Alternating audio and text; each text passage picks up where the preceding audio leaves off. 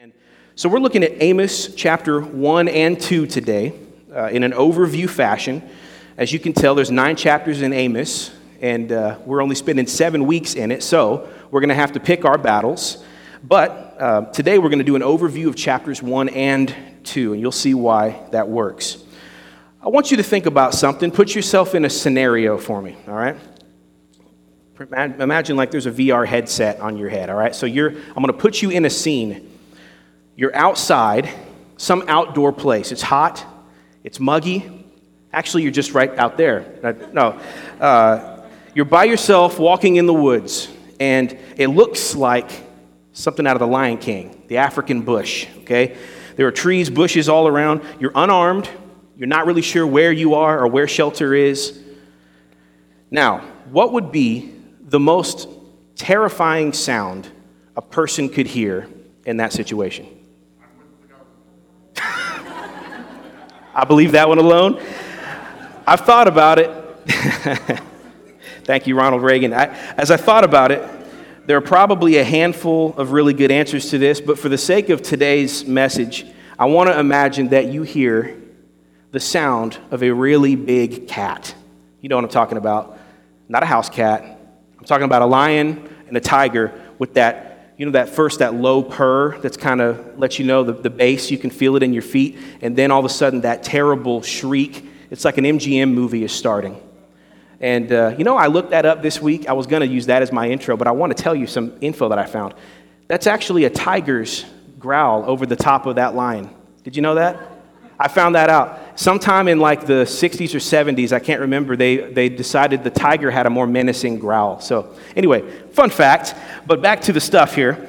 Imagine the sound of a 500 pound lion with teeth and claws the size of steak knives, with that low end rumble, high end shriek, and you just, you, what are you going to do? You can't climb a tree. They can climb a tree. You can't run faster than they can. You can't fight back with those claws. Even if you stopped the face of the lion, which you wouldn't, the claws would tear you up.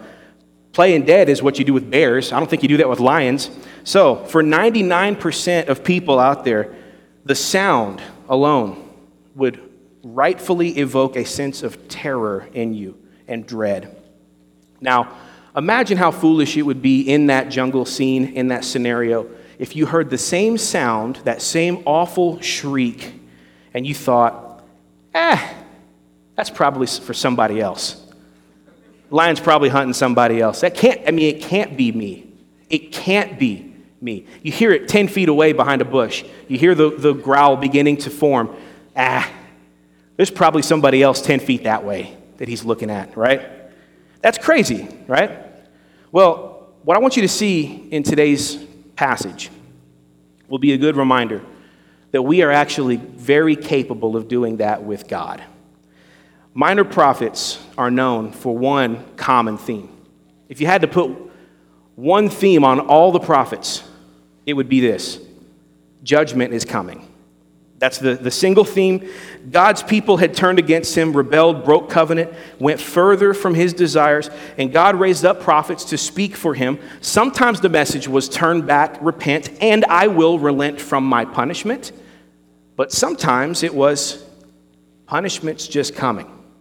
And that is what we're going to probably see today. God, the sovereign of all the earth, deeply cares about you, his covenant people. He cares that you love him, he cares that you honor him, and his faithfulness to us is not an opportunity for us to stray away from him. The title of today's message is this Are you roaring at me? So before we look at God's word, would you please pray with me? Heavenly Father, we ask you today to move in this passage, in these chapters often overlooked. Lord, would you teach us something from your word? Lord, not just academic knowledge, but something that would strike our hearts today, spoken hundreds of years ago by your prophet Amos, Lord, would it speak even today? I pray that in Jesus' name. Amen. Go ahead and turn your Bibles to Amos chapter 1.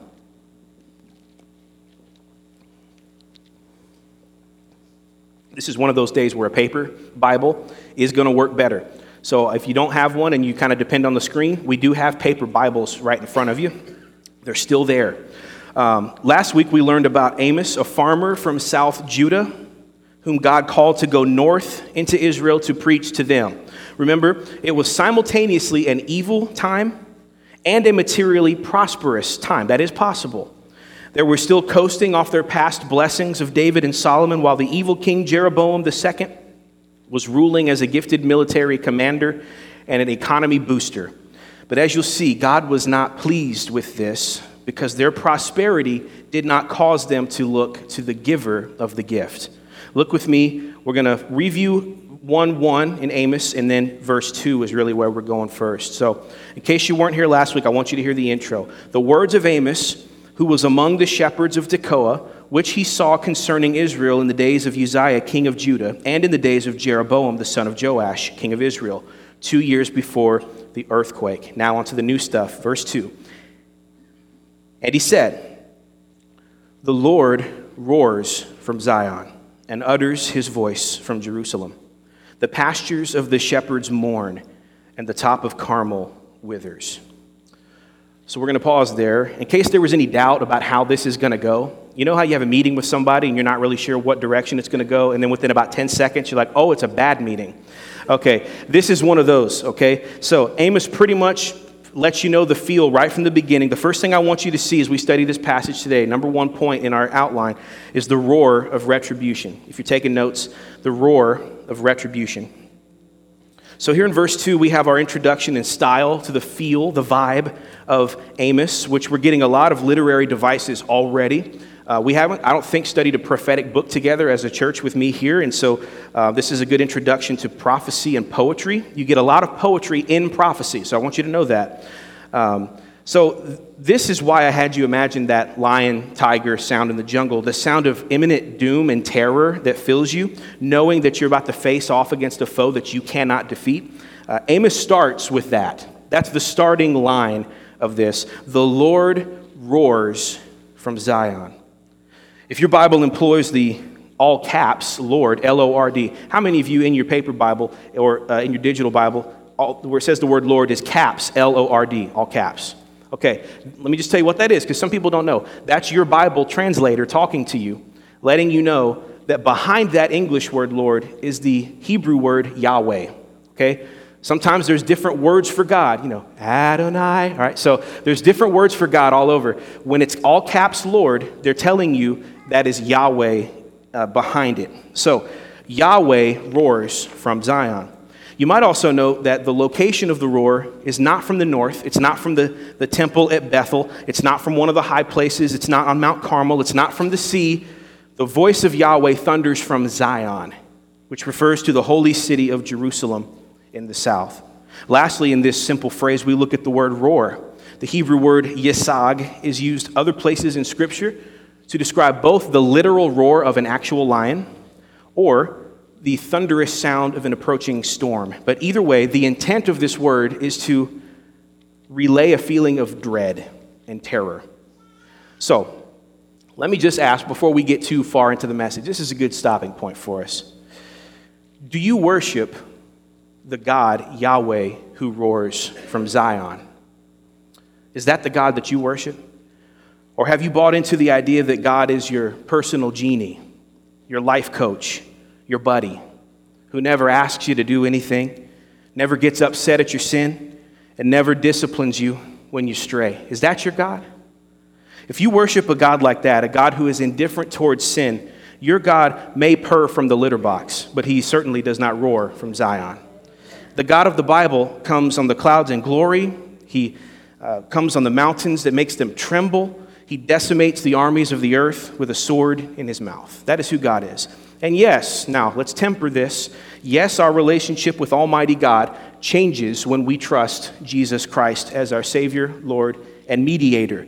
Yes, our relationship to God is no longer based upon fear and dread because perfect love casts out fear.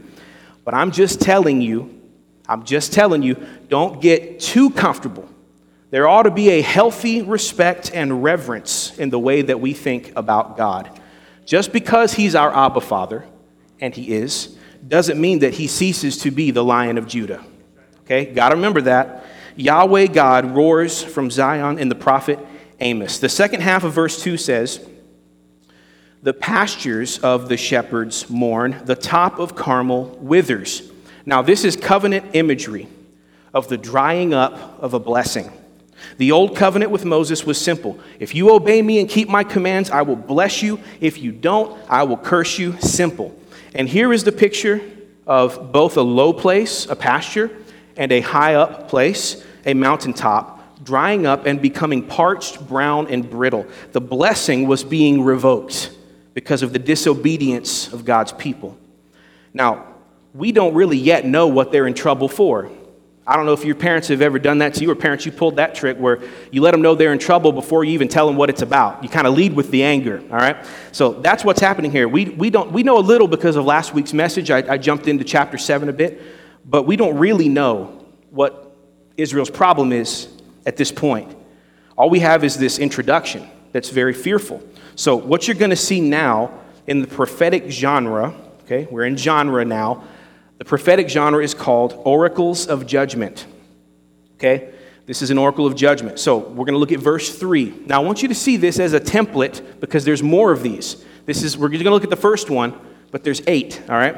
So, the first one in verse 3, thus says the Lord. That's a classic prophet line, okay? Learn that. Thus says the Lord, for three transgressions of Damascus and for four, I will not revoke the punishment, because they have threshed Gilead with threshing sledges of iron. So I will send a fire upon the house of Hazael, and it shall devour the strongholds of Ben Hadad. Now, that may not mean much to you right now. I understand that. But I want you to see this as a template, okay? So there are eight of these oracles and uh, we're not, we can't look in the history of each one of them. That's a, a long historical look into each one. But I want to show you the template, the highlights, and give you the big picture of what God is doing. So, number two in our outline, moving along, number two, we're going to see the circle of sovereignty. We're going to see God's sovereignty displayed amongst the nations in these judgment oracles. So you'll notice if you scan, and your, this is where the paper Bible comes in, okay? If you scan from verse 3 in chapter 1 all the way into chapter 2, there's a formula to these judgments. Each paragraph starts the same way. Thus says the Lord, for three transgressions of blank, insert city here, and for four, I will not revoke the punishment because, and then you insert the unique sin of that city. And then there's a reference to fire of destruction coming as the judgment. It's the same for everyone. All you switch out is the name of the city and what they did. Okay? So, I know you're thinking, what's for three and for four, right? That's number one thing you're probably thinking about. What is that? It's a Hebrew thing. I'll say that first to symbolize the running out of patience. Maybe, maybe y'all have uh, used this. If I've told you once, I've told you a thousand times. That, it's that just with three and four. Okay? So we, we have that in the Proverbs as well. You'll see that with uh, six sins and for seven and things like that. So this is just a Hebrew thing to show the kind of running out of patience. Okay? So let's look at the specifics of these judgments. Verse 3 the target is on Damascus, a city of the Arameans, modern day Syria. All right, this is not Israel. This is a pagan nation in no way connected to Israel and God is judging them through Amos. So, what did they do? You can see it there. They threshed Gilead with threshing sledges of iron. Now, this sounds like a war crime to me of what this is. Gilead was a small little territory, and so either the Arameans literally tortured people with iron sledges, or their conquest was so over the top that this was a metaphor to describe it. Either way, what they did displeased the Lord. Next is in verse 6 Gaza. Well, Gaza is a Philistine city. Um, their sin was that they carried into exile a whole people and delivered them to Edom. So it is very likely that this refers to a slave trade done by kidnapping. This greatly angered the Lord, and he says, I will turn my hand against them, and the remnants of the Philistines will perish. So the Philistines were eventually exterminated by the Assyrians and finished off by the Maccabees. So there are no references, maybe you've noticed in your New Testament, to the Philistines. That's why. Next, in verse 9, is Tyre, a city of the Phoenicians. This is a Phoenician city. The same charge is made against Tyre. They sold people to Edom. So you know Edom is going to not get off the hook at some point, right? So two, two nations are selling to Edom. Uh, so historical records show us that Tyre did capture and sell Israelites to Edom. Uh, and this is particularly heinous because Edom was supposed to be a friendly nation uh, historically. Who did Edom descend from ultimately? Bible trivia. Esau. So they trace their lineage through Esau. Uh, so there's supposed to be a friendly relationship, but there just wasn't. Um, ultimately, Tyre was destroyed by Alexander the Great, and many of their people were sold into Greek slavery.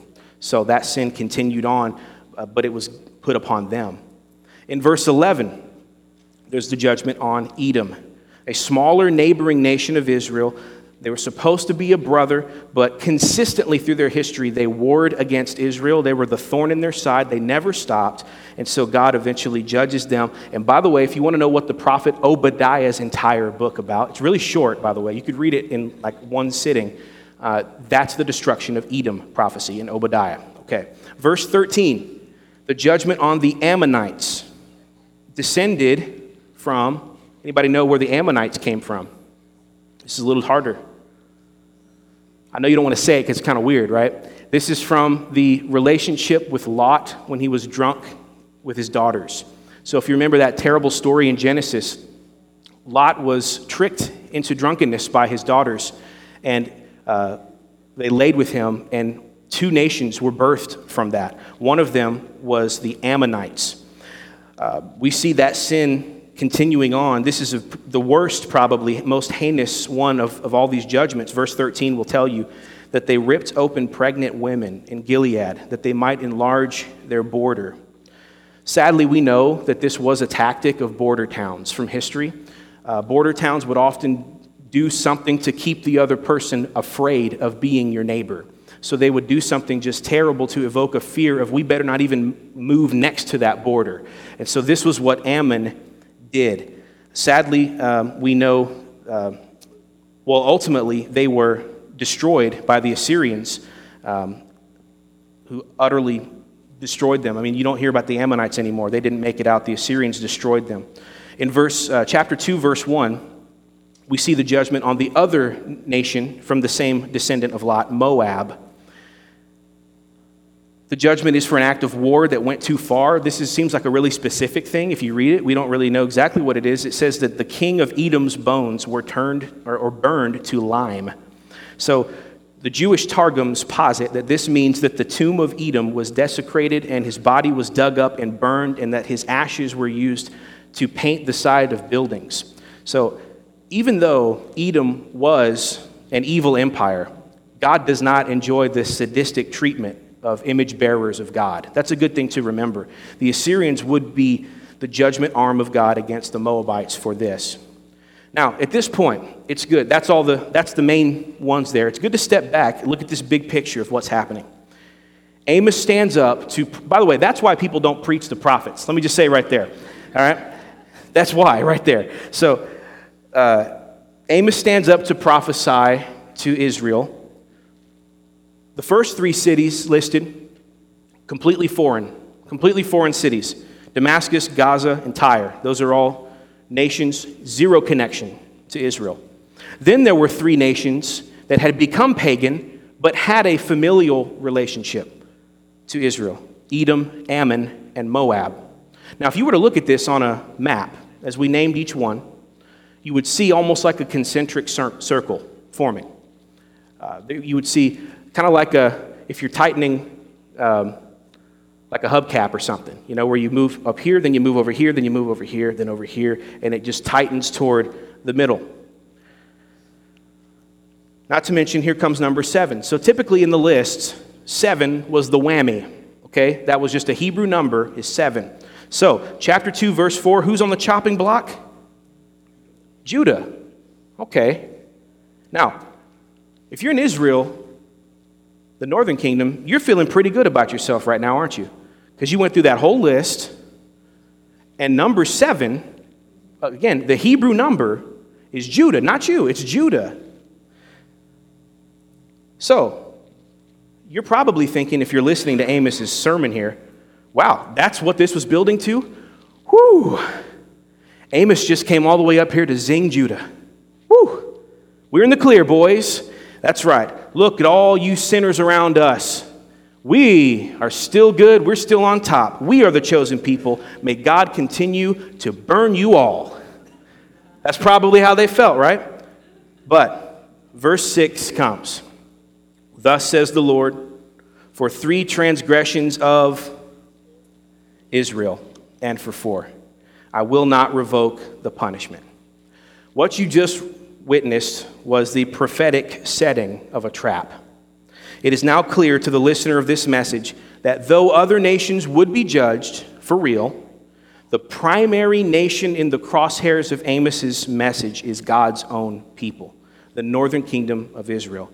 Now, before we move on to the specifics of Israel's judgment, there are two points that I think are worth making before we move on. We learned some things about God in Amos 1 and 2. First, we have an affirmation that Yahweh God is the God, not just of Israel, but of the entire world. Every nation on the face of the earth is accountable to him, even though they did not stand with Moses on the mountain and receive the law, even though they did not walk with Abraham through the covenant, through the animals. God is sovereign over all nations. God is the sovereign monarch of this universe. Do you believe that? Yahweh God is not just the Lord of the Christians or the nations who fear him governmentally or individually. He is the Lord of all. And he holds the right to judge nations that do not even recognize his lordship. You know, that's an interesting thing about lordship, actually. Jesus is Lord of your life, whether you recognize him to be Lord or not. When you make Jesus Lord of your life, you are not creating a new reality that did not exist before. You are acknowledging something that is already a reality. Secondly, we learned that being God's chosen people does not exempt you from the discipline of the Lord. God is big enough and omniscient enough to care about your sins and my sins as well as the atrocities of this world. He doesn't get too busy because there's things going on other places. Just because there's bad out there doesn't mean there's not bad in here. In fact, I would say that is a routine tactic of the devil in our lives to convince us that the truly bad people in the world is everyone out there but not us. That's a tactic of the devil. The sins of Moab and Gaza did not exempt Israel and Judah from their sins. God doesn't judge by comparison standards. Hear that, kids? Listen up, youth, college. God's judgment is not based on comparison of your best friend. That is not how God judges. He judges by the standard of his own holiness. And praise God that Jesus satisfied that holiness and lived it out and died for the removal of all the ways that we fail to meet it. We have seen the roar of retribution, number one, the circle of sovereignty, number two, and now we're going to see what Israel did. Number three, the charge of culpability. We got the thesaurus out for that one.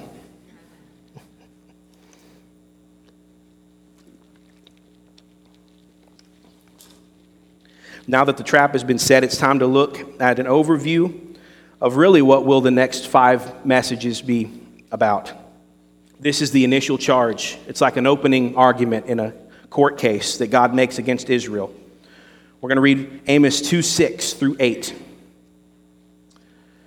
Thus says the Lord For three transgressions of Israel and for four, I will not revoke the punishment, because they sell the righteous for silver and the needy for a pair of sandals those who trample the head of the poor into the dust of the earth and turn aside the way of the afflicted.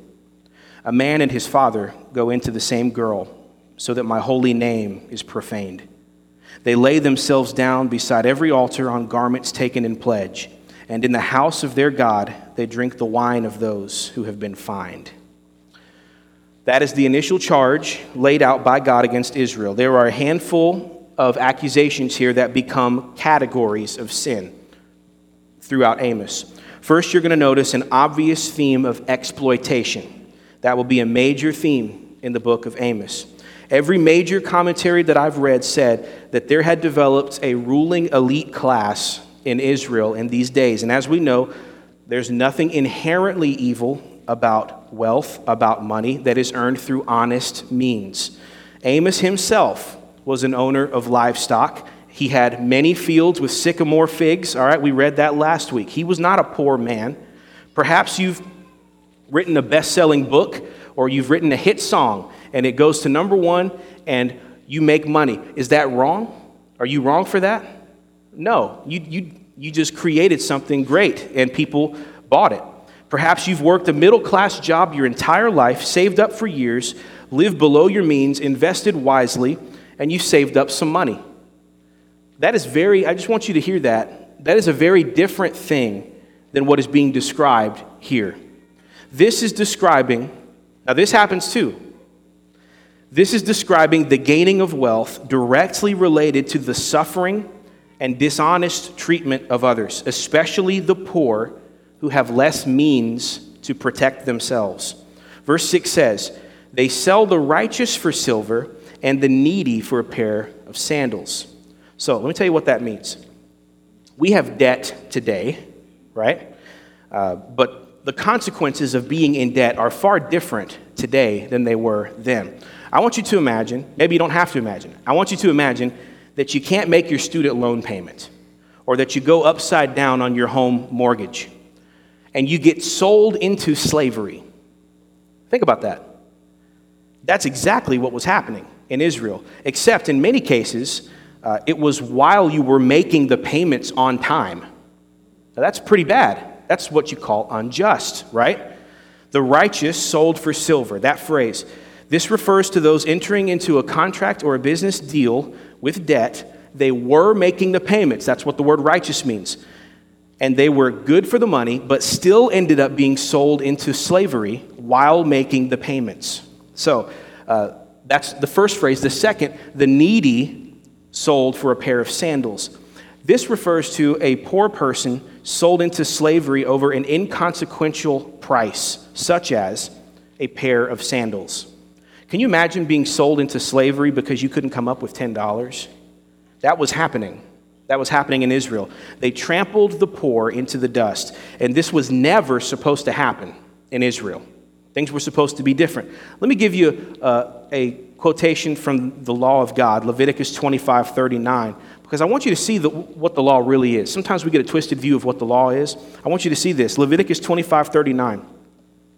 If your brother becomes poor beside you and sells himself to you, you shall not make him serve as a slave he shall be with you as a hired worker and as a sojourner. He shall serve with you until the year of Jubilee. Then he shall go out from you, he and his children with him, and go back to his own clan and return to the possession, that means the land, of his fathers. So, what was happening was never supposed to happen. In verse 7, we see, moving on, that sexual sin had become commonplace in Israel. A father and a son were in a sexual relationship with the same woman. And like our day to day, the sexual ethic had become as long as it's between two consenting adults, do what makes you happy. That's what we hear today, right? The Word of God says it differently than that that your life is not your own, your body is not your own. You don't make the rules, and God's holy name will not be profaned. When the Word of God is abandoned in a culture, we know this sexual sin is always the first wave to come. In verse 8, we see that there was a phrase used, taken in pledge. I had to study on this one. The closest practice today is uh, to taking in pledge is what we call collateral. You know what collateral is? So, for example, if you borrow my car today and I'm kind of sketchy about you and I'm not 100% sure you're going to bring it back, I might take something from you that's valuable. Like, all right, give me your, give me your wedding ring and, and I'll give that to you when you bring my car back, okay? Or, hey, uh, you know that uh, autographed Paul McCartney Beatles record on your shelf? Leave that with me, and when you bring the car back, I'll give that back to you. So that's what we call collateral today. That's the closest thing to what this pledge was. So in, in these days, they would do business like this. It, it, not everyone was just sitting around in mud huts, okay? Business was happening in the ancient world. Uh, the wealthy elites were taking advantage of the poor and taking as collateral a poor man's one and only outer garment. This would be the equivalent of uh, someone here in, in the upper class uh, entering into a deal with a homeless man on the street and taking his only pair of clothes as collateral and him sleeping naked on the street. This would be the, the equivalent of that. They were taking these garments and using them, not just, not just using them to wear them, they were, this gets bad, they were laying them down in the temples as mats for themselves for their illicit sexual acts in the temples made to false gods. So it's a stolen, well, it's, it's a, an, a not right practice of taking a poor man's one garment, then you lay down and you have bad sexual uh, ethics happening, and then you have in front of false gods. Like it's just spiraling at this point. It's just darkness. Do you know in the law you weren't even supposed to take a poor man's cloak overnight? I want to show you this again, just to show you what the law is. Exodus 22 26 says, If you ever take your neighbor's cloak in pledge, you shall return it to him before the sun goes down, for that is his only covering, and it is his cloak for his body. In what else shall he sleep? If he cries to me, I will hear him for I am compassionate. That's the, that's the, the law we hear so much bad things about. God did not like the idea of taking a poor man's only cloak as collateral and having him sleep in the cold overnight. That's a good God, isn't it? Additionally, in verse 8, we see they were exacting fines of wine against people. Now, that's strange. To, to the wine tax, I mean, that's a very strange thing when you get in trouble and says, All right, I'm going to need you to give me some wine for that. Uh, that's weird. Uh, so that was happening. And it was a very convenient tax because it aided in their strange drunken temple orgies that they were getting involved in. And it was all a part of the same terrible stuff happening. So, this is the initial charge levied by God. Now, you know what's coming, you know what this book is about. But I would like to conclude this message today with the fourth and final point that I think really shows you one more aspect of the character of God. That's number four the contempt of covenant. Now, you would expect right after all these terrible charges were laid out that God would just explode and consume in fire and destroy. And, and that does come later. But the next section is a little window into God's heart that I want you to see. Read verse 9 through 11 in chapter 2 with me. God says, Yet it was I who destroyed the Amorite before them whose height was like the height of cedars and who was strong as the oaks. I destroyed his fruit above and his roots beneath. And it was I who brought you up out of the land of Egypt and led you 40 years in the wilderness to possess the land of the Amorite. And I raised up your sons for prophets, some of your sons for Nazarites. Is it not indeed so, O people of Israel? declares the Lord. What is that? Why is that there? Why is this recorded if the goal is just to deliver judgment? It's because within the roar of the lion, there is a tinge of sorrow and pain. He roars in judgment and power, but I want you to know God is hurt by the broken covenant. This is not detached rage from a detached God. This judgment is done in sorrow Sovereign God wants his people to know they broke the marriage covenant. He wants them to know that they hurt him. God says, Remember all that I've done for you? I destroyed the nations who were mightier than you. I went before you. I took care of the Amorites. You couldn't beat them. I beat them. I gave you the best land in this whole place. I led you out of Egypt. I got you out of slavery. I broke you out. We traveled for 40 years together in the wilderness before there was a nation. It was just us wandering in the wilderness together. I gave you prophets, I gave you Nazarites. You didn't listen to one of them. God is reminding Israel that their judgment is different. No other nation got a follow up from God about how it hurt him to do this to them. He is mourning as he judges, and maybe parents, you know what that feels like. Here's where this series is headed in a nutshell. God has blessed us and given us much. I mean, all of us here, every single one of us here. He has been faithful to you. Do you use God's faithfulness and goodness and provision as an opportunity to stray from Him and take advantage of His goodness? Or do you remain faithful to Him because of the gratitude and worship that fill your heart? Whether it's a nation or a church or a person, God may choose to rain down blessing and favor and provision and grace upon you for a time but the question is, what will you do with that? Will you get comfortable? Will you pursue sin in what appears to be a lax time? Will you test God's patience? Will you assume that God's real punishment is for those sinners out there, but not for the sinners in here? Don't use God's past faithfulness to you as an excuse to coast into your future. Just like Israel looked back, they looked back at Moses and the Exodus as their it's all been done moment. We today can look back at the cross and the empty tomb as our it is finished moment and then feel tempted to trample upon the free gift of grace that has been given to us in Christ. The gospel that Jesus died to atone for your sin and to reconcile you to God can sound very convenient for you. But remember, the message of Amos is that even in the face of blinding goodness of God and prosperity, remain faithful to Him. Remain faithful on the peak, just as you would in the valley. Pray with me.